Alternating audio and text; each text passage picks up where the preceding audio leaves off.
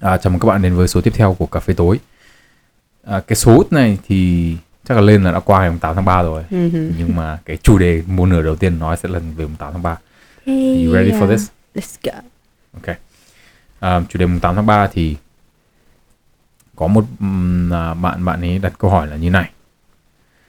Bạn ấy hỏi là trong cái văn cảnh là trong cái thời điểm đòi quyền bình đẳng cho phụ nữ, thì có những câu đùa trên mạng là có các bạn đang trêu là có một người bạn của bạn ấy trêu bạn ấy là bạn ấy sẽ làm sau này bạn làm nóc nhà. Ok. Và bạn ấy thì lại hỏi lại cái người bạn của mình là mày không thấy là mày đang cho phụ nữ quyền gia trưởng à? Wow, what the hell is this? Thế bạn ấy muốn hỏi là thế nào thì là phụ nữ gia trưởng? Có cái khái niệm này không? Biểu hiện nó như thế nào? Cái từ ngữ của câu này chưa bao giờ nghe sự sắp xếp từ ngữ kiểu này luôn ấy. Tại vì theo em thì kiểu gia trưởng là người ta hướng đến gia đình, đúng không? Là người ta ưu tiên gia đình và sự phát triển của gia đình. Một là phát triển bền vững và phát triển tiến tới xa hơn, như kiểu là sinh con đẻ cái các kiểu. Thì tạm thời em chưa thấy cụm từ nóc nhà nó có nghĩa gia trưởng gì cả. Tại vì nóc nhà ở đây em hiểu là người phụ nữ đang là một thành phần, một yếu tố quan trọng trong việc nuôi dưỡng cái gia đình đấy, đúng không? Như nóc nhà thì tất cả các cái phần khác của nhà cũng quan trọng. Như kiểu là cái gì nhỉ? Nền rất sâu, rồi tường, xong rồi sự chống thấm, xong rồi phòng cửa các kiểu, đúng không? Ok. Ở đây thì anh Google cho chắc nhá, và dùng luôn từ ngữ của Google cho nó chắc cốp nhá. Wikipedia thì nói rằng là Wikipedia lại không tin được rồi. Không tin được rồi. Ok. Nhưng mà Wikipedia thì nó nói rằng là gia trưởng ấy là hành động giới hạn sự tự do. Cái này tên cái tiếng Anh của nó là paternalism.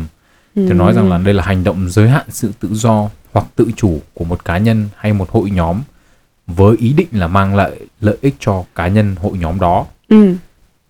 Gia trưởng cũng có thể hàm ý rằng hành vi này chống lại hay bất chấp ý muốn của một người, hoặc hành vi đó thể hiện thái độ bề trên kẻ cả. Ok. Em có thể nhìn thấy cái ý của bạn này rồi. Thế thì ví dụ như là anh đoán là gia trưởng là một người phụ nữ mà có quyền hành, điều hạn và giới hạn hoạt động của những người khác trong gia đình. Ok. Thì góc nhìn của em về theo em thì có cái khái niệm này không đã? Có, em nghĩ là nó rất là quen thuộc đối với gia đình Việt Nam. Tại vì nhiều gia đình Việt Nam vẫn chưa thoát khỏi các cái ý nghĩ kiểu đấy. Nhưng mà em nghĩ là cái câu là nóc nhà nó có nhiều cách để mà hiểu, đúng không? Nếu mà là em hiểu như nào? Em hiểu là mình là một phần quan trọng trong nhà. Nhưng mà chưa đến nỗi là mình có quyền điều hành, right? Nóc nhà anh nghĩ là ngồi trên tất cả, đúng không? Kind of makes sense, đúng không? Tức là ngồi trên nóc. Nhưng mà em nghĩ là đấy cũng tùy vào cách suy nghĩ của mỗi người. Tại vì theo em thì tại vì nghĩ chắc là hơi thực tiễn quá. Ngôi nhà thì các cái xây của nó thì cái gì mà chả phải có một cái để mà nó trồng chất lên nhau, giống như cây ấy. Cây thì nó từ rễ xong nó lại đi lên thân cây, xong rồi nó lan tỏa lên và nó thành một khóm cây, không thì tất cả các cái lá ở trên nó che mưa cho dưới, hay là nó truyền dinh dưỡng xuống thân cây hay gì đấy. Thì em nhìn theo cách đấy là nó có một cái chức năng, nó có một cái vai trò rất quan trọng, chứ chưa hẳn là nó chà đạp lên các thành viên và các yếu tố khác trong nhà, mà nó đang có một cái ảnh hưởng tích cực đối với gia đình, đối với cái ngôi nhà này. Và để mà nói là gia trưởng tức là có một cái chèn ép, đúng không? Ngồi lên người khác mà chèn ép thì em chắc tại nghĩ thực tiễn quá nên là chưa. Em có thể hiểu tại sao người ta lại nghĩ như thế, nhưng mà nó không nhất thiết là ý của bạn kia là như thế. Cái đấy thì lại phải hỏi rõ hơn. Ở đây thì anh thấy nó có biểu hiện của gia trưởng là quản lý và kiểm soát mọi việc của bạn này, ghen tuông một cách thái quá, không có đúng không? Luôn tự cho mình là đúng, không muốn bạn nhận sự giúp đỡ nào khác ngoài từ người đó. Đây là đọc từ Wikipedia đấy à? Từ một cái bài báo nào đấy, anh không biết. Ok. Không san sẻ công việc trong nhà. Ok. Như kiểu là các ông bố từ chối nấu cơm rửa bát ấy. Đúng rồi. Dọn nhà các kiểu. Đúng rồi. Nếu mà ví dụ như là một người đàn ông có những cái biểu hiện này thì em có lấy không? Hơi red flag. Hơi red flag là như nào? Tức là một cái tín hiệu là yo chạy đi. Không nên ở lại à? Em nghĩ là nếu mà sau cái nỗ lực giao tiếp của mình thì khiến cho người ta hiểu mà người ta vẫn tiếp tục từ chối làm những cái công việc như thế thì em nghĩ là mình chạy à? Nhưng mà nhá, anh đã từng nghe có một bà chị của anh từ lâu lắm rồi, bà bảo bà trong một mối quan hệ, anh thì không dám nói là có phải là abusive hay không, có vấn đề bạo hành hay không, nhưng mà cũng có đụng chân đụng tay. Thì chị ấy thì cũng có nói là nhưng mà người ta thế thôi, nhưng mà người ta lại, những người gia trưởng thì lại yêu gia đình. Anh kiểu là không, what? Ok. Tức là kiểu yêu vợ yêu con nhưng mà cái cách thể hiện ra nó hơi sai thôi. Em nghĩ đấy nó là thì... một cái góc khuất, nó là một cái điểm yếu mà của người ta mà người ta chưa nghĩ tới. Ví dụ như là bảo yêu thì nói xuông xong rồi tặng quà này kia, đau búa lớn. Thế nhưng mà khi mà yêu thì cái mục tiêu cuối cùng của mình là mình muốn người ta hạnh phúc, đúng không?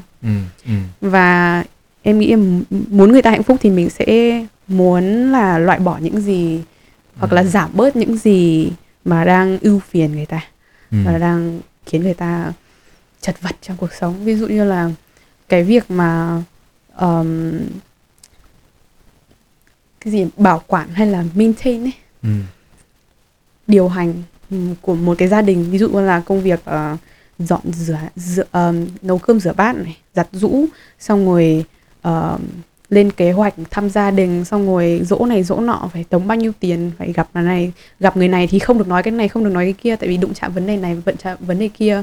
Hay là tiền nong chi tiêu từng tháng thế nào, xong đầu tư vào như nào, đúng không? Tất cả những cái việc đấy dù hữu hình hay là vô hình thì mọi người đều có thể giúp được. Và nếu mà mình không nhận ra là mình có thể giúp từ những việc rất là nhỏ đấy thôi ấy, thì tất cả những cái đao to búa lớn như lời nói và quà tặng thì nó cũng khá là không có hiệu quả trong việc giúp người ta đỡ stress và giảm cái ưu phiền. Đúng không? Nhưng mà anh nghĩ là cái luận điểm của em nó cũng có một cái hay, đấy là nếu mà nói là đúng là bản thân trong cái việc là người ta muốn kiểm soát, thì anh nghĩ là không ai muốn có một cái việc xấu xảy ra cả ấy. Đôi khi là người ta muốn kiểm soát thì người ta chỉ muốn là giảm thiểu tối đa những cái điều xấu có thể xảy ra thôi, đúng không? Tự như ngày xưa nếu mà nói góc độ đấy thì bố mẹ anh cũng khá là nghiêm khắc, không cho đi chơi điện tử vì suốt ngày sợ đi chơi điện tử thì không học bài này, xong rồi là không cho đi chơi bây giờ vẫn chơi điện tử. Tuy là không cho cái này không cho cái kia, nhưng mà cũng là một kiểu là mình đưa ra những cái luật lệ và đưa ra những cái cái đấy. Thì tại vì nếu mà dưới góc độ làm kiểu con trẻ ấy, thì nó lại khác, tại vì in a way là đang cố bảo vệ anh khỏi những cái sự phát triển theo chiều hướng xấu, đúng không? Nhưng mà nhiều khi cái sự bảo vệ kiểu đấy, cấm đoán kiểu đấy thì không có một lời giải thích rõ ràng đối với con thì đứa con cũng chả hiểu được tại sao, đúng không? Và anh hiểu tại sao đâu. Anh phải, em nghĩ là vấn đề là mình phải giải thích và để đứa con hiểu được là đứa con phải muốn làm theo ấy. Hiểu không? Nếu mà anh đã không muốn thì kiểu nói thế nào cũng nước đổ lá khoai, đúng không? Cuộc đời anh chưa muốn cái gì lắm bao giờ. Ở đây thì anh nghĩ là còn một cái khái niệm nữa cũng khá là hay, tức là khi mà nói về gia trưởng, tức là người phụ nữ mà điều hành phụ nữ ở trong nhà chẳng hạn, thì còn một cái khái niệm nữa nó cũng hơi liên quan, đó là chặn vương. Uầy, là cái gì thế? Em đã nghe khái niệm chặn vương bao giờ chưa? Tức là chưa bao giờ dưới cái góc độ gia đình á. Chặn vương tức là lấy ý tưởng là biểu thức, cách thức biểu đạt từ câu tục ngữ là chó chui gầm chạn. Có nghĩa là nó ám chỉ những người đàn ông lấy con gái nhà giàu, sau đó chẳng cần mất công lao động mà vẫn sung túc đầy đủ, tức là tương lai nhờ vợ. Thì hôm trước anh có nhìn thấy trên mạng, ở trên Facebook nó có một cái bài viết về những người đàn ông mà chạn vương về nhà, là coi như là ở họ là một cách nào đấy thì họ sống nhờ vợ, tức là vợ là người kiếm ăn chính. Còn những người đàn ông đấy là những người đàn ông nội trợ. Anh không nghĩ là tất cả những người đàn ông nội trợ đều là chạn vương. Nhưng mà khái niệm tương quan, tức là ý là ở trong cái dynamic trong gia đình đấy là người đàn ông thì làm việc nhà và người phụ nữ thì là người kiếm tiền chính. Em có suy nghĩ gì về cái khái niệm này?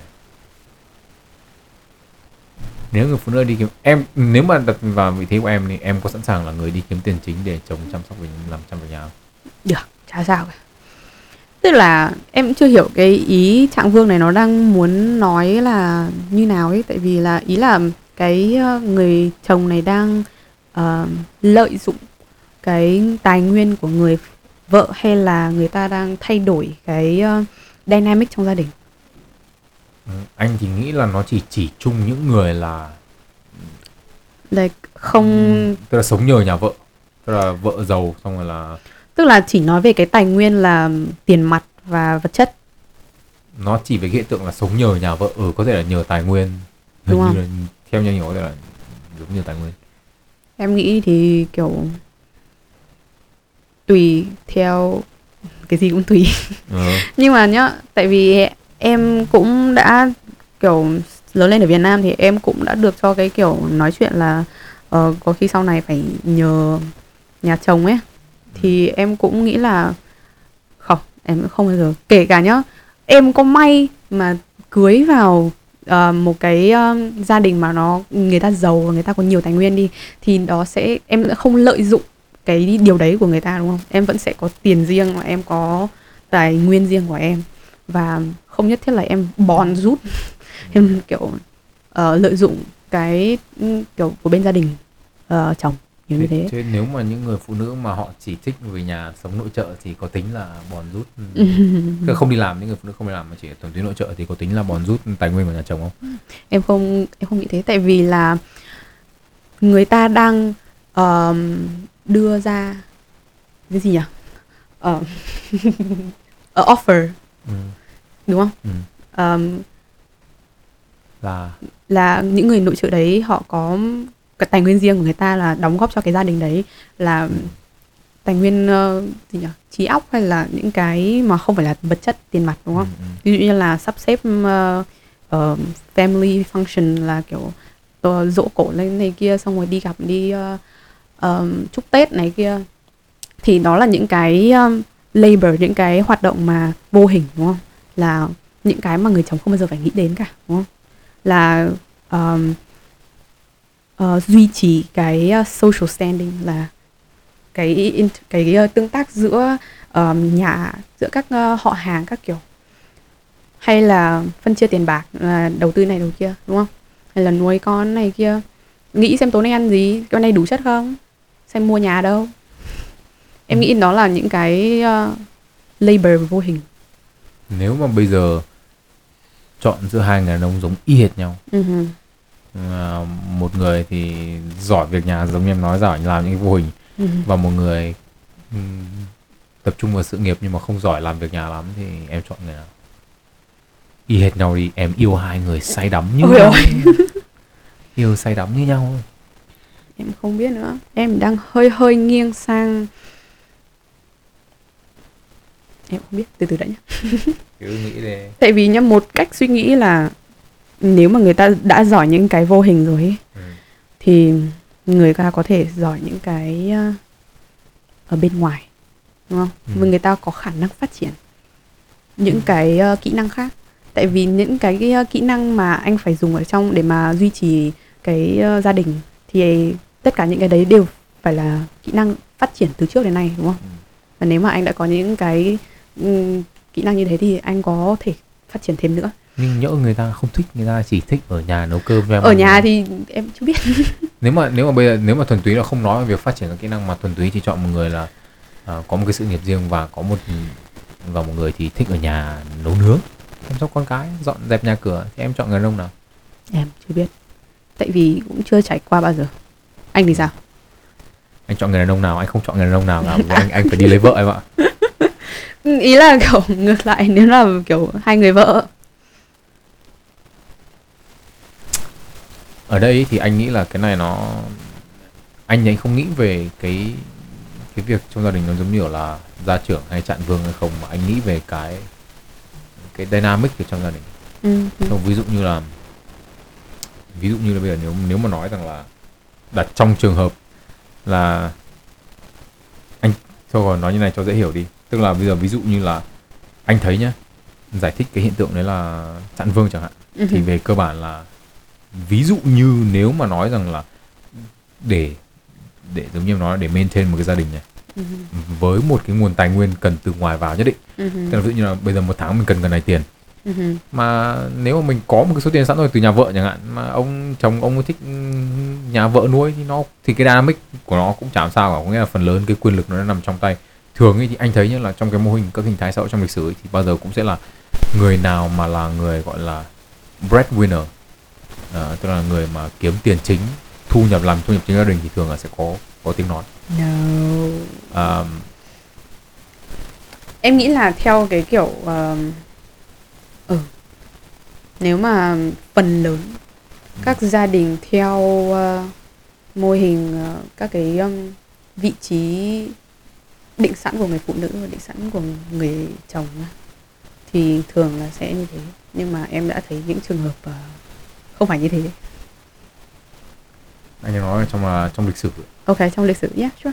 Tức là trong lịch sử thì bởi vì cái hình thái là các hình thái trong gia đình của mình có thể là săn bắn hái lượm này, hoặc là các hình thái làm nông nghiệp này, thì về cơ bản nó sẽ là các hình thái là ví dụ như ai là người có khả năng mang về được những nguồn tài nguyên để nuôi dưỡng gia đình đấy thì thường là sẽ là người có tiếng nói. Đương nhiên là không phải tất cả các hình thái xã hội nó đều như thế, nhưng mà typically mình thấy là có thể là có những hình thái như vậy, ví dụ như là săn bắn hái lượm này, ai là người mang về được nhiều đồ ăn hơn, hay là mang nhiều về một cách nói là mang về nhiều calo hơn, duy trì được, thì có thể là có tiếng nói. Bởi vì cái lý do người ta có tiếng nói là bởi vì là những người mà người ta không có khả năng mang về tài nguyên như thế thì người ta sẽ phải phụ thuộc vào những người mang về được nhiều tài nguyên hơn để tồn tại. Ví dụ như bây giờ ví dụ như em có một cái bộ lạc chẳng hạn nhá, cái hình thái là nó lớn hơn một chút đi, lớn hơn gia đình một chút là hình thái bộ lạc. Thì khi mà chưa có gia đình nhỏ, nuclear family như bây giờ, thì những hình thái bộ lạc nhỏ ấy, thì nó sẽ phụ thuộc rất nhiều vào các cái thợ săn. Trong nhóm những thợ săn ấy, thì bao giờ cũng sẽ có những người là săn giỏi hơn những người còn lại. Thế thì những người thợ săn giỏi hơn ấy, mặc dù nó là hoạt động cộng đồng, tức là để săn được một con này thì cần phải rất nhiều người, nhưng mà sẽ có những người là lead những cái cuộc thợ săn đấy, và những người lead đấy mà họ mang về nhiều tài nguyên hơn cho cái bộ lạc của họ ấy, thì họ sẽ có tiếng nói nhiều hơn. Bởi vì về cơ bản là cái xác suất thành công của họ lớn hơn, họ mang được nhiều mấy tài nguyên về hơn cho bộ lạc. Thì anh nghĩ là theo như anh hiểu thì bây giờ ngay cả như trong một cái gia đình chẳng hạn, nếu mà một người phải phụ thuộc vào người kia trong cái việc là mang tài nguyên về, lấy tài nguyên từ bên ngoài mang vào nhà để nuôi dưỡng và duy trì cái gia đình đấy, thì người đó sẽ là người có tiếng nói hơn. Em có đồng ý với quan điểm đấy không?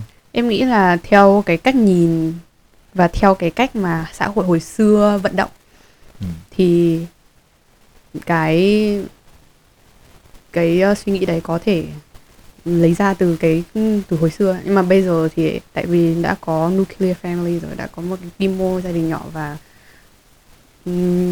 nó chỉ phụ thuộc vào hai người thôi ấy. Thì em nghĩ trường hợp đấy nó không đúng nữa rồi, tại vì là kiểu đúng với một số hoàn cảnh thôi ấy. Tại vì em thấy nhiều gia đình gọi người breadwinner là người ta kiếm tiền về, người kiếm tiền chính trong gia đình ấy, người ta kiếm tiền về xong rồi họ không biết phân chia cái tài nguyên đấy kiểu nào. Tức là họ vẫn có một cái kỹ năng mà họ thiếu mà cần phụ thuộc vào người vợ. Nhưng nếu không có cái người đi lấy nguồn tài nguyên đấy về ngoài nữa thì cái kỹ năng của người vợ là không sử dụng được, đúng không? Ý anh là kiểu người vợ không đi làm luôn hả? Bởi vì không nói là việc đi làm hay không, vấn đề là anh đang nói về lấy tài nguyên từ bên ngoài vào để nuôi cái gia đình đấy, đúng không? Bởi vì như thế nhá, là cái kỹ năng của người vợ nó sẽ không sử dụng được nếu như người chồng không thể kiếm được tiền. cái kỹ năng chia tiền ấy, nó không có tác dụng nếu không có tiền để chia. Ok, em hiểu cái đấy, nhưng mà thì vấn đề ấy là cái kỹ năng của người vợ nó sẽ phụ thuộc vào khả năng của người chồng ở trong cái việc là ok, người chồng tôi có kiếm được bao nhiêu thì cái kỹ năng đấy của tôi, ví dụ như có những người nhá, anh cho rằng là có khả năng điều khiển tiền bạc rất là tốt, nhưng họ không được ở trong những hoàn cảnh mà cái khả năng đấy của họ được sử dụng, thì về cơ bản là nó vẫn không, nó vẫn phải phụ thuộc vào những người khác. Cái này là một cái anh nên một cái nói bên ngoài lề thôi, chứ anh thấy bây giờ ví dụ như là có các cụ câu là thừa thầy thiếu thợ ấy, tức là có rất nhiều người, người ta giỏi cái kỹ năng đi dạy chẳng hạn, nhưng mà cuối cùng là những cái người mà đi làm những cái việc khác ngay ở Canada này, những người mà học bậc học cao như kiểu anh chả thiếu gì, trong khi đây là những người mà người ta làm việc cơ bản như là xây nhà, xây cửa thì đều không có đủ nhân lực. Thế thì bây giờ những cái thằng như anh thì ở đâu, đúng không? Nói nhiều đấy nhưng mà nhà ở không có thì để làm gì? Có đúng hiểu ý anh không? Okay. Về cơ bản là mình vẫn sẽ có những cái phụ thuộc vào những cái nghề nghiệp mang tính chất cơ bản trong xã hội. Thế thì bây giờ, ở trong cái dynamic như thế thì anh nghĩ rằng là cứ cái nguồn tài nguyên lấy từ ngoài mang về gia đình thì không quan trọng là ai mang về, có thể là người vợ, có thể là người chồng, nhưng mà bất kỳ ai là một trong hai người đấy mà kiếm nhiều hơn ở ít nhất ở một góc độ nha, ví dụ như một người mà ví dụ như trong hai người ấy mà một tài nguyên mang về một cái gia đình mà một người kiếm quá ít, một người kiếm quá nhiều ấy, thì người kiếm quá ít vẫn sẽ có một phần phụ thuộc vào những người kiếm quá nhiều, nhưng mà trong trường hợp mà nó chia hơi đều, không có thiết phải đều 50-50, nhưng mà chỉ cần 40-60 hay là 30-70, anh nghĩ 40-60, 30-70 hơi lệch, 40-60 chẳng hạn, thì hai người sẽ có power ngang nhau. Chỉ cần cái tài nguyên mang từ ngoài về là nó xấp xỉ nhau thì về cơ bản là power hai người ngang nhau. Thì anh chỉ nghĩ trong đầu là nếu mà cái dynamic đấy thì nó không quan trọng là việc ai là người breadwinner, mà chỉ quan trọng là cái tài nguyên mang từ ngoài về, người nào mang được nhiều tài nguyên từ ngoài về nuôi gia đình hơn thì người đấy sẽ có tiếng nói hơn ở một đoạn. Còn nếu đến đoạn mà cái tài nguyên mang về, hai người mang về là tương đương nhau thì hai người có quyền bằng nhau. Nhưng mà khi mà nói là cái quyền ấy chẳng hạn, thì ví dụ như là thường thì cái thời gian mà dành cho cái việc mang tài nguyên từ ngoài về, đảo ngược về cái tài nguyên mang từ ngoài về, thường nó sẽ tỷ lệ thuận với cái thời gian mình cần phải đi kiếm cái tài nguyên đấy. Hả? Có nghĩa là em muốn kiếm thật nhiều tiền ý, thì cái thời gian em đầu tư vào cái việc để em kiếm tiền nó càng tăng. Ok. Thế nên ra là nó sinh ra một cái vấn đề là hai người thì một ngày có 48 tiếng. Cái gì cơ? Hai người thì một ngày có 48 tiếng, có nghĩa là mỗi người có 24 tiếng. Ok. Thì toán cơ bản đúng không? Hai người thì có 48 tiếng trong một ngày. Thì với hai người ấy, thì bao nhiêu tiếng đồng hồ là buộc phải dành cho những việc cá nhân rồi, nhưng mà sẽ bao nhiêu thời gian là để dành cho việc mang tài nguyên từ ngoài vào, và bao nhiêu thời gian là phải để dành cho những công việc ở nhà. Em nghĩ là cái ý của anh nó đang hơi giới hạn trong tài nguyên bên ngoài vào, đúng không? Tại vì cái mối quan hệ của hai người hoặc là cái gia đình đấy thì nó cần nhiều tài nguyên khác ngoài cái tài nguyên bên ngoài, đúng không? Tài nguyên tiền mặt, tài nguyên vật chất, đúng không? Ví dụ như là em cảm như kiểu là kiểu yêu, kiểu lấy nhau chỉ vì tiền thì em cảm thấy nó không phải là cái mục đích của mối quan hệ đấy không? Anh có nghĩ thế không? Anh không nghĩ ra mục đích mối quan hệ, nhưng mà đến lúc mà ở với nhau rồi thì cả hai người cùng đi làm thì that kind of cái đấy nó như kiểu là kiểu vấn đề chính luôn đấy. Tức là bởi vì ví dụ như ngày xưa, tức là có thể lúc bây giờ yêu đương ở với nhau thì nó là một câu chuyện khác, nhưng mà khi mà cưới nhau về rồi thì thường là cái mục tiêu sẽ là giống như người ta nói kiểu xây dựng tổ ấm nhỉ, thì một trong những vấn đề mà cần phải quan tâm đầu tiên đấy là tiền.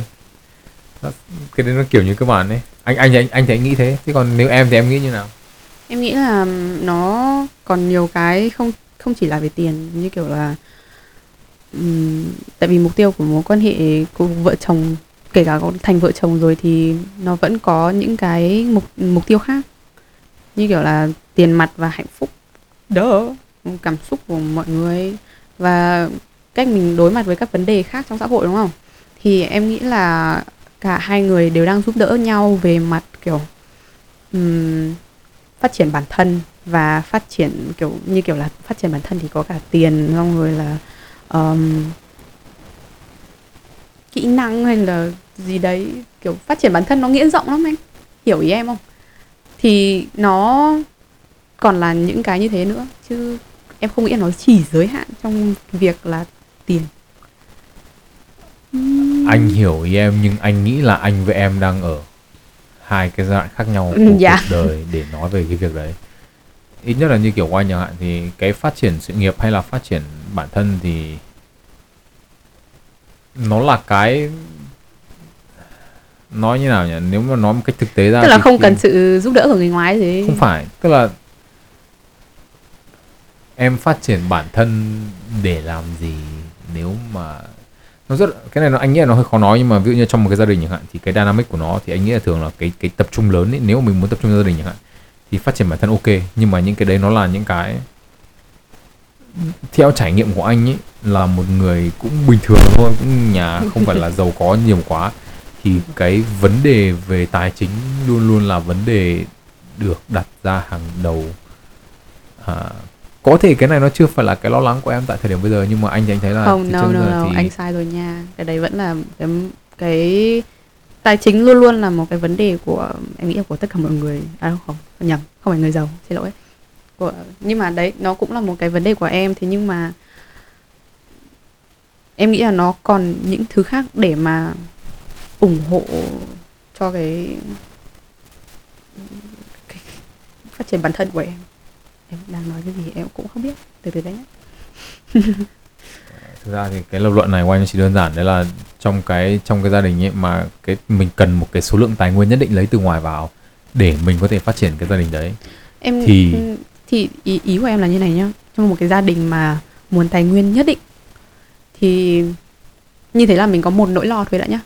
Nếu mà mình ai cũng chăm vào cái tài nguyên đấy, ai cũng chăm đi kiếm tiền này, và đi kiểu kiếm thêm tiền và kiếm thêm nhiều các cái thứ khác, thì không ai thực sự quan tâm đến cái dynamic, regulate cái dynamic của trong cái gia đình. Em nghĩ về đấy nó cũng ảnh hưởng đến cá nhân rất là nhiều.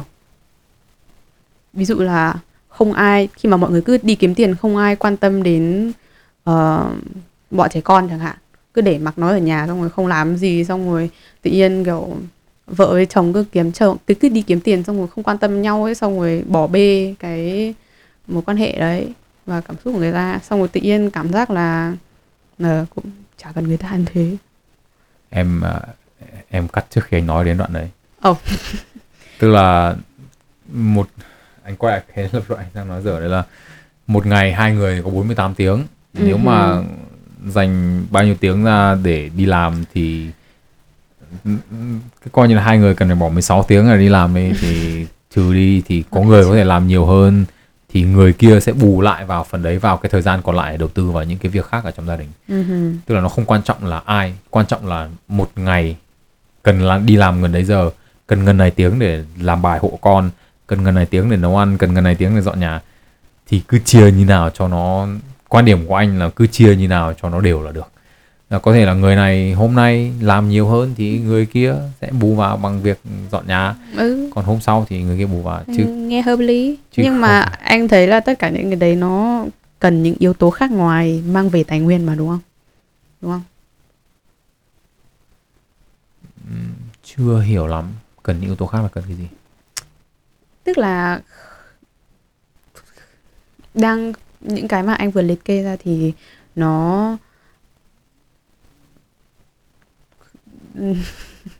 nó chưa liên quan đến việc đi kiếm tiền đấy. Tức là sao? Tức là cái công việc mà mình phải làm để mà duy trì cái gia đình đấy, đúng không? Ví dụ chia vào cái giờ mà làm công việc nhà rồi thì nó, đúng không? Đấy thì những cái giờ mà làm những cái công việc mà không liên quan đến kiếm tài nguyên thì nó cũng được cho bất kỳ ai mà làm những cái công việc đấy một cái power nhất định mà, đúng không? Anh thì nghĩ không hẳn. Cái đấy nó giống như là một cái khái niệm có tên là upkeep ấy. Upkeep có nghĩa là một cái việc mà em cần phải làm liên tục để giữ một cái trạng thái gì đấy. Bây giờ nhá, anh nói một cái ví dụ như này, nếu mà cả hai người kiếm không đủ tài nguyên, dành gần đấy thời gian 8 tiếng một ngày mà kiếm không đủ tài nguyên để cho con cái được học hành tử tế hay được ăn uống tử tế chẳng hạn, thì không ai lo đến việc là đi dọn nhà, không ai quan tâm đến cái việc cái dynamic của giữa hai người như nào, mà người ta sẽ chỉ quan tâm đến việc cái đầu tiên người ta cần phải nghĩ đến là tùy nhau hai người. Tại vì có những cái việc mà mình chắc chắn có thể giúp đỡ nhau việc trong cái việc mà đi kiếm tiền cũng có thể giúp nhau được mà. Ví dụ như là anh có thêm một cái công việc chính này, xong rồi anh có người chồng nhá, một công việc chính này, xong rồi có những cái công việc mà bình thường thỉnh thoảng có, ví dụ như là 2 tháng một lần là sẽ có người thuê làm này, thuê làm cái kia, thì người vợ có thể giúp đỡ bằng cách là đi gặp đối tác, đi gặp này kia, lấy giấy tờ, xong rồi di chuyển đi gặp này thương lượng cái kia. Em nghĩ là tất cả nó đều có một cách để khiến nó thành một cái teamwork. Đấy không phải là cái anh đang nói đến. Okay. Sure. Cái anh đang nói đến là nếu bây giờ người ta chưa đủ cái tài nguyên để người ta chăm lo cho cái gia đình đấy, cả hai người cùng đi làm nhé, mà nếu vẫn chưa đủ ấy, thì thường là người ta sẽ không nghĩ đến cái dynamic giữa hai người là như thế nào. Ví dụ như nếu mà bây giờ cái việc đầu tiên trong cả hai em người là tôi phải đóng tiền học cho con tháng này, nhưng mà nó vẫn chưa đủ, thì thường là người ta sẽ không quan tâm đến việc là cái dynamic giữa hai vợ chồng nó ra làm sao, hay là nhà nó có sạch không, hay là ăn nó có đủ không, mà chỉ đơn giản là tập trung vào cái làm những cái việc ấy trước. Em nghĩ là như thế thì nó lại sang một vấn đề khác là mình sử dụng cái mối quan hệ của vợ chồng như nào, đúng không? Là cái dynamic đấy nó có thể phát triển thêm thành một cái gì nữa. Ví dụ như là như cái em vừa bảo ấy, thành một cái partner trong công việc. Mình nếu mà cả hai kiểu hai người có hai công việc khác nhau, đúng không? Xong rồi đi làm vẫn không đủ tiền, đúng không? Thì hai người có thể team up và sử dụng cái dynamic đấy, sử dụng cái mối quan hệ đấy để kiếm thêm tiền. That's one way. Và em biết có người sử dụng cái dynamic đấy cực kỳ tốt. Anh nghĩ là em đang speak, em đang nói ở một cái vị thế privilege. Có những người anh cho rằng là đi làm cả hai vợ chồng, làm công ăn lương, làm rất là vất vả. Và họ cũng chỉ kiếm được người đấy. Có những người lao động chân tay chẳng hạn, thì kể cả họ có kết hợp với nhau đi chăng nữa hay không, thì cái thu nhập của họ nó cũng chỉ đến như vậy mà thôi. Còn đương nhiên là nếu em nói rằng là ở một cái vị thế là ở một cái gia đình có điều kiện nhất định thì không nói, nhưng anh chỉ cái anh nói thuần túy là chỉ để là nó áp dụng cho tất cả các gia đình. Nếu mà bây giờ cái đầu tiên em cần phải lo được là lo cho gia đình của em, lo cho việc ăn uống, lo cho việc học của con, có thể là nó lăn ra nó ốm hay là có cái gì đấy, thì tất cả những cái đấy khi mà em chưa có đủ những cái đấy thì em sẽ khó nghĩ được đến chuyện khác. Khi nào mà em đủ những cái đấy rồi ấy, nó là cái điều kiện cơ bản rồi ấy, thì có thể lúc đấy em mới nghĩ đến cái chuyện là ok bây giờ tôi sẽ phải làm cái này, phải làm cái kia. Ok. Theo ý của anh là kiểu hai trái tim vàng một túp lều tranh nó vẫn đang không thực tiễn như thế. Đúng, không thực tiễn một phần nữa, nhưng mà vấn đề là nếu mà chỉ có hai người ở với nhau thôi và không có con thì anh nghĩ là chắc cũng không có nỗi. Nhưng mà nếu mà có những cái gia đình nó phát triển lên, có con cái vào thì cái chi phí của nó đội lên nó rất là lớn. Và như thế thì cái việc là cái tài nguyên trong gia đình là cần, cái tài nguyên mang từ ngoài vào là cần nhiều hơn rất là nhiều. Thế thì anh chỉ nghĩ là với một cái điều kiện là nó có cái cơ bản, đúng không? Tức là cái dynamic của hai người trong gia đình thế nào cũng được, miễn là cái điều kiện đầu tiên là nó đủ cái tài nguyên lấy từ ngoài vào để nuôi cái gia đình như đã. Sau đó rồi khi mà có đủ cái tài nguyên đó rồi thì lúc đấy mình có thể chia ra là nếu mà một người mang đủ tài nguyên về thì người kia có thể là ok tôi sẽ ở nhà, tôi làm cái này, tôi làm cái kia. Nhưng mà nếu mà một người mang về mà không đủ thì cả hai người sẽ phải đi làm. Và cứ biết là sao là mình đủ gần đấy tài nguyên trong một tháng để mình chi trả tất cả cái chi phí của mình. Sau đó rồi thì lúc đấy mình có thể tính cao hơn. Thì lúc đấy anh nghĩ là cái dynamic nó mới có. Cái lúc đấy thì người ta mới quan tâm đến những cái như kiểu dynamic giữa hai người ấy, hay là người này làm cái này, người này làm cái kia. Điều kiện cơ bản để quan tâm đến những vấn đề khác là nguồn tài nguyên từ ngoài vào là trong một tháng, là trong một khoảng thời gian định là cần phải đủ.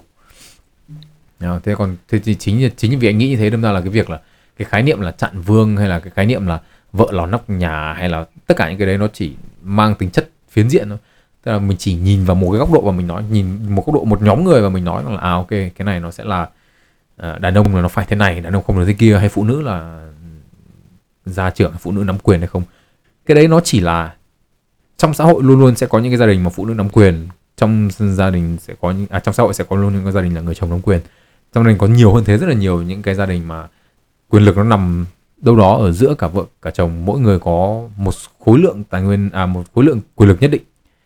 Thế nên là những cái khái niệm này anh thấy là nó mang tính chất, nó chỉ được một nhóm, một cái hiện tượng phiến diện nhất định thôi. Còn ví dụ như nếu bảo anh chẳng hạn là anh chọn làm chạn vương, hay là anh chọn làm, nếu mà đặt trong trường hợp là nếu mà tài nguyên ở ngoài vào đủ rồi thì anh chẳng quan tâm nó là cái gì cả.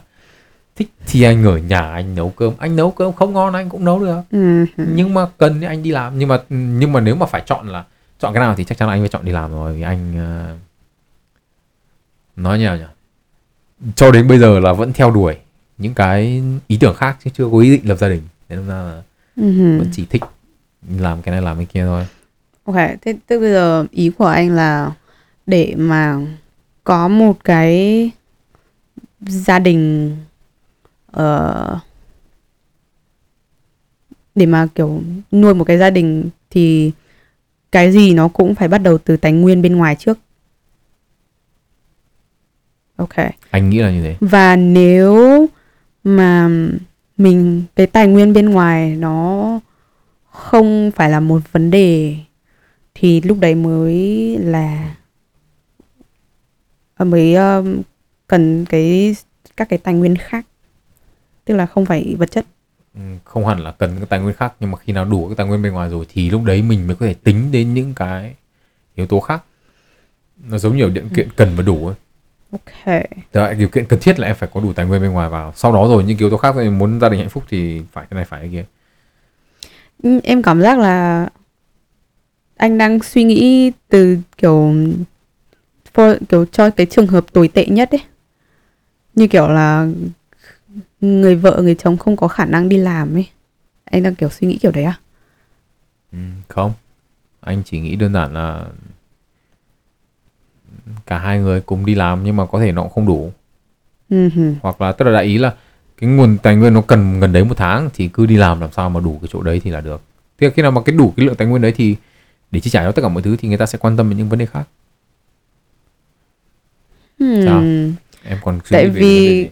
Theo cách em suy nghĩ là tất cả các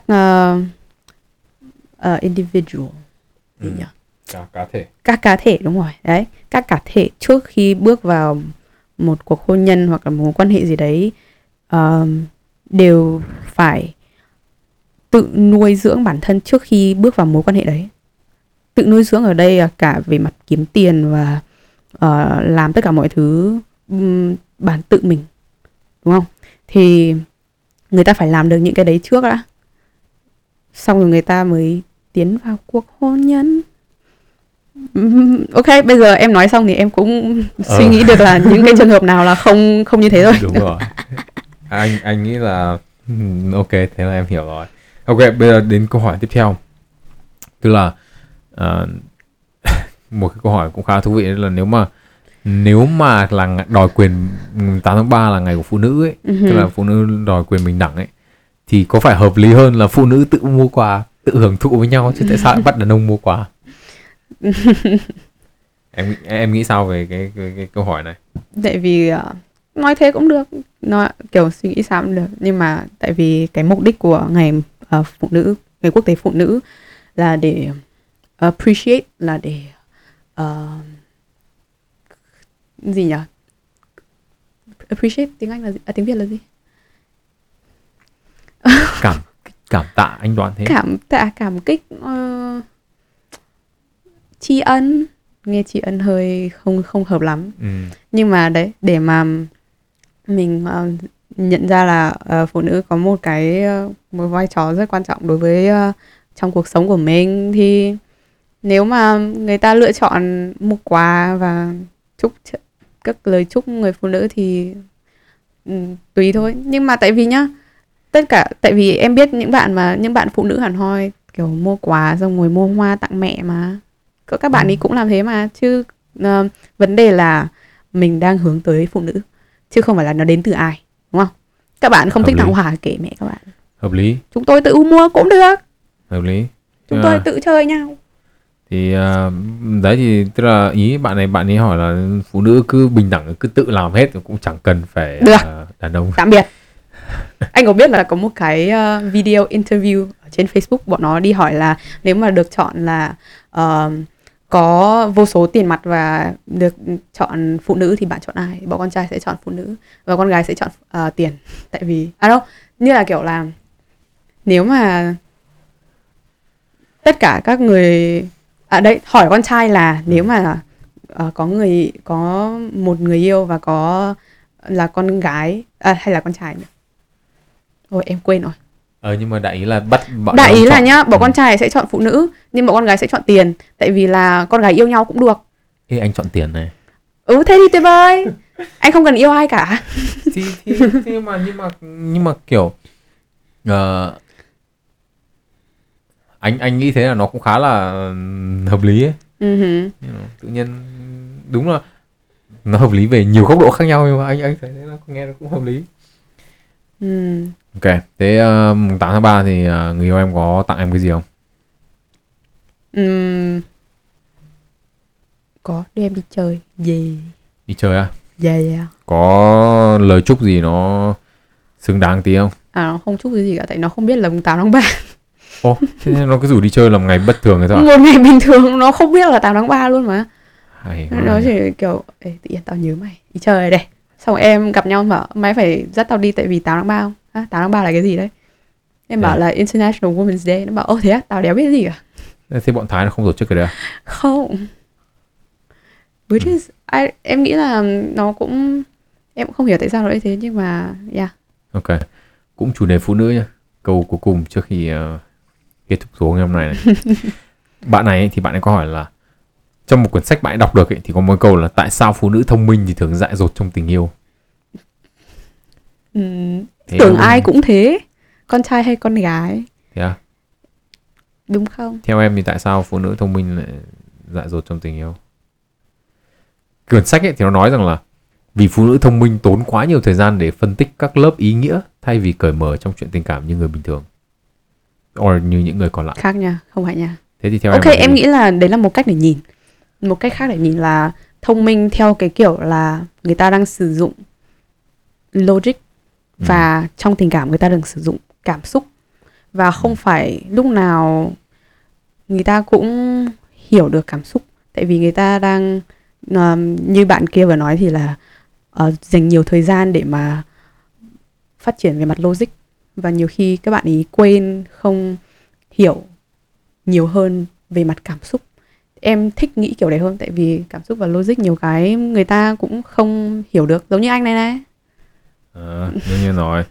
Anh thì tức là ý em bảo là giải thích của cái lời giải thích của em là hai cái đấy là thông minh sử dụng logic và tình cảm là hai khái niệm nó khác biệt nhau, đúng không? Là nó tách biệt. Nó như kiểu là nó có các cái hệ đo lường cho cảm xúc và thông minh riêng đấy, cái gì nhỉ? IQ và EQ ấy. Nó là hai cái khác nhau mà. Thế nên là không nhất thiết là kiểu tại vì dành thời gian cũng là dành thời gian đấy. Nhưng nhiều khi nó cũng là người ta không nghĩ nó là một cái thứ gì đấy mình cần phải phát triển. Thế thì nếu mà bây giờ hai cái tách biệt đấy thì giải thích thế nào trong một cái hiện tượng người ta quan sát được? Có thể người ta quan sát được cái này, anh thì chưa quan sát được cái này. Ok. Nhưng mà quan sát được hiện tượng đấy là tại sao phụ nữ thông minh lại dại dột trong tình yêu? Thì em vừa nói xong, người ta quên không phát triển về mặt cảm xúc thôi. Thì tức là dại dột đấy theo em hiểu là nếu mà muốn thông minh trong chuyện tình yêu thì cái EQ phải cao, đúng không? Cái trí thông minh cảm xúc phải cao, đúng không? Chứ không phải chú ý thông minh logic, đúng không? Ok, bây giờ anh nói thế em lại nghĩ khác. Tại vì nhá, như thế thì dại dột trong tình yêu thì có hai kiểu là dại dột là quên mình, là cứ trao hết mình cho người ta và bỏ hy sinh mình, xong rồi không bắt người ta phải làm cái gì lại, và người ta đang đối xử rất là tồi tệ với mình nhưng mà mình vẫn ở trong cái mối quan hệ đấy, đúng không? Thì cái đấy là cũng một phần là EQ, nhưng mà không phải là EQ đối với người ta mà là EQ đối với mình. Thiếu sự cảm thông đối với mình và không nhận ra là mình đang đối xử tệ bạc đối với bản thân, đúng không? Thì cái đấy người ta vẫn chưa nhận ra, chưa make sense of it. Theo logic thì nếu mà thông minh ấy, thì nhiều khi người ta đang suy nghĩ các cái vấn đề mà không liên quan đến mình. It's outside of self, đúng không? Và không liên quan đến cái cảm xúc và suy nghĩ của mình. Ví dụ như là anh cứ rất giỏi marketing này, anh giỏi hóa sinh này kia, đấy chả liên quan gì đến mình cả. Mặc dù cũng có liên quan đấy, nhưng mà nó cũng liên quan đến tất cả các người khác. Kiểu nó là cái same mechanism, đúng không? Em nghĩ thế.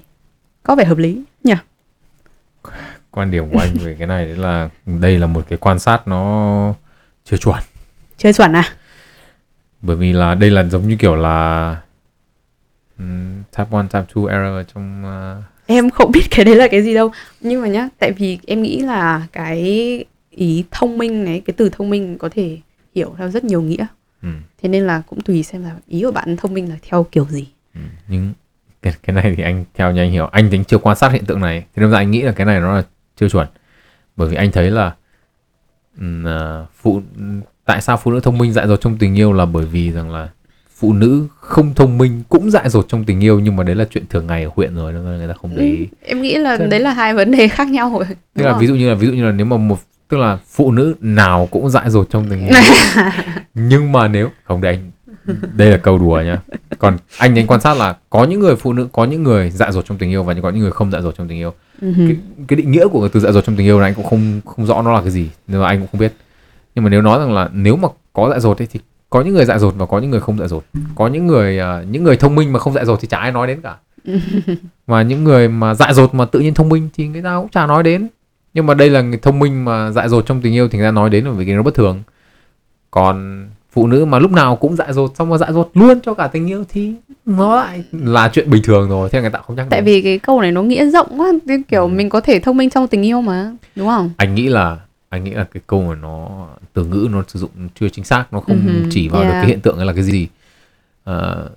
Nhưng mà ví dụ như người bình thường, những người mà thông minh mà dại dột trong tình yêu, tức là những người có thể giỏi về một lĩnh vực này thì có thể dốt lĩnh vực khác, giống như em nói đấy, tức là có thể là người ta chỉ quan tâm đến cái linh tinh thôi, còn trong tình yêu người ta vẫn dốt. Sao lại nó linh tinh? Nhưng mà đấy, đại ý là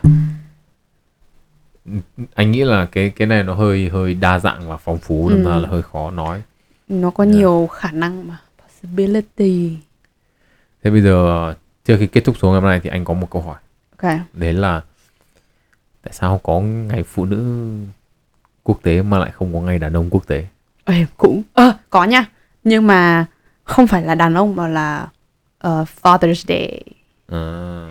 Em cũng không biết, tại vì nhá, theo em hiểu là nó có nhiều ngày để mà tôn vinh đàn ông rồi. Đây là theo một số các ý nghĩa nhá.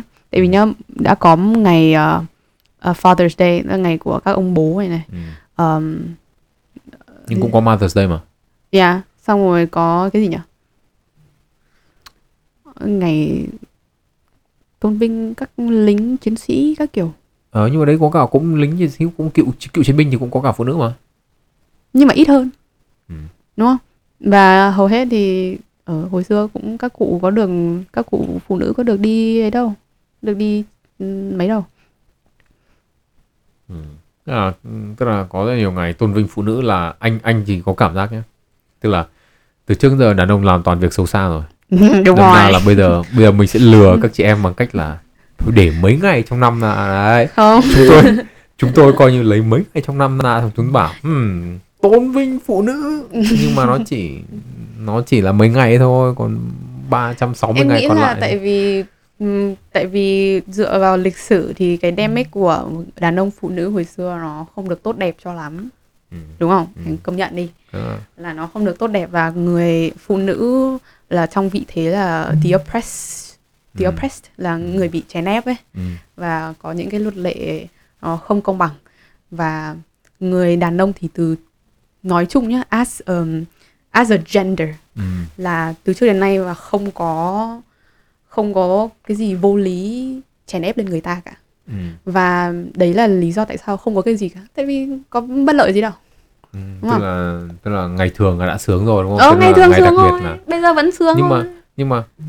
Nhưng mà như thế nhá, thì em có thấy ngày 8 tháng 3 nó vô nghĩa không? Bởi vì nếu em đòi quyền lợi bình đẳng cho phụ nữ thì em phải đòi là bố mình lấy 180 ngày trong năm. 6 tháng. Đúng không? Chứ bây giờ bọn đàn ông nó cứ đàn ngày nào chúng nó cũng đàn áp mình. Xong rồi chúng nó lại cứ 20 tháng 10 với tháng 3 là tao tặng quà. Còn lại những ngày khác là mày phải đi rửa bát cho tao nghe. Thấy đòi hẳn 6 tháng. Anh có thể nói thế. Thì nhiều người bảo là không thể nào mà celebrate on one day được, mà phải là ngày nào cũng phải tôn vinh người ta. Không, nhưng mà anh đấy lý do là anh thấy nó hơi vô lý, tức là nếu mình muốn tổ chức là quyền bình đẳng cho phụ nữ thì phải lấy một nửa năm, tức là nửa năm nay thì là nữ có quyền, nửa năm sau là đàn ông có quyền. À cái gì đây? Gì đây? Không à? Không cho đàn ông có quyền nửa năm à? You know it's not like that. Nhưng mà anh thì thấy buồn cười là bởi vì một ngày đó, nhưng mà anh thấy như ở nhà anh nhá, anh luôn thấy là cái này anh từng nói một lần rồi này, kiểu thấy những cái phong trào đòi quyền phụ nữ nó hơi khó hiểu, hơi xa lạ. Bởi vì nhà anh có 3 người đàn ông nhưng mà tất cả quyền là mẹ anh cầm hết. Thế là mẹ anh quát là tất cả mọi người đều đi. Thế anh cũng không biết là quyền phụ nữ là nói thế đâu. Đấy là nhà anh đi được cái gì nhỉ? Đi xa hơn xã hội rồi. Úi giời ơi, thôi em ơi đừng nói như thế. Có anh thì là chỉ có đi lùi lại so với xã hội thôi chứ không phải đi hơn được. Ok. Thế thì cái số ngày hôm nay chúng ta sẽ kết thúc ở đây. Hẹn gặp lại các bạn trong số lần sau với những chủ đề mới. Bye bye.